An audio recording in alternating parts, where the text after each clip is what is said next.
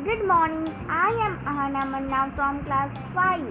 आज मैं आपको दशहरा कैसे मनाया जाता है, वो बताने वाली हूँ दशहरा में कई इंसान एक नाटक प्रस्तुत करते हैं, जिसका टॉपिक होता है रामलीला वो रामलीला करके रावण, इंद्रजीत और कुंभकर्ण के मूर्ति में रामलीला हो जाने के बाद वो तीनों मूर्ति को तीर, आग जलने आग जलने वाले तीर में जिसमें बहुत सारे पटाखे रखे जाते हैं, उससे मारते हैं और वो जलाकर दशहरा मनाते हैं।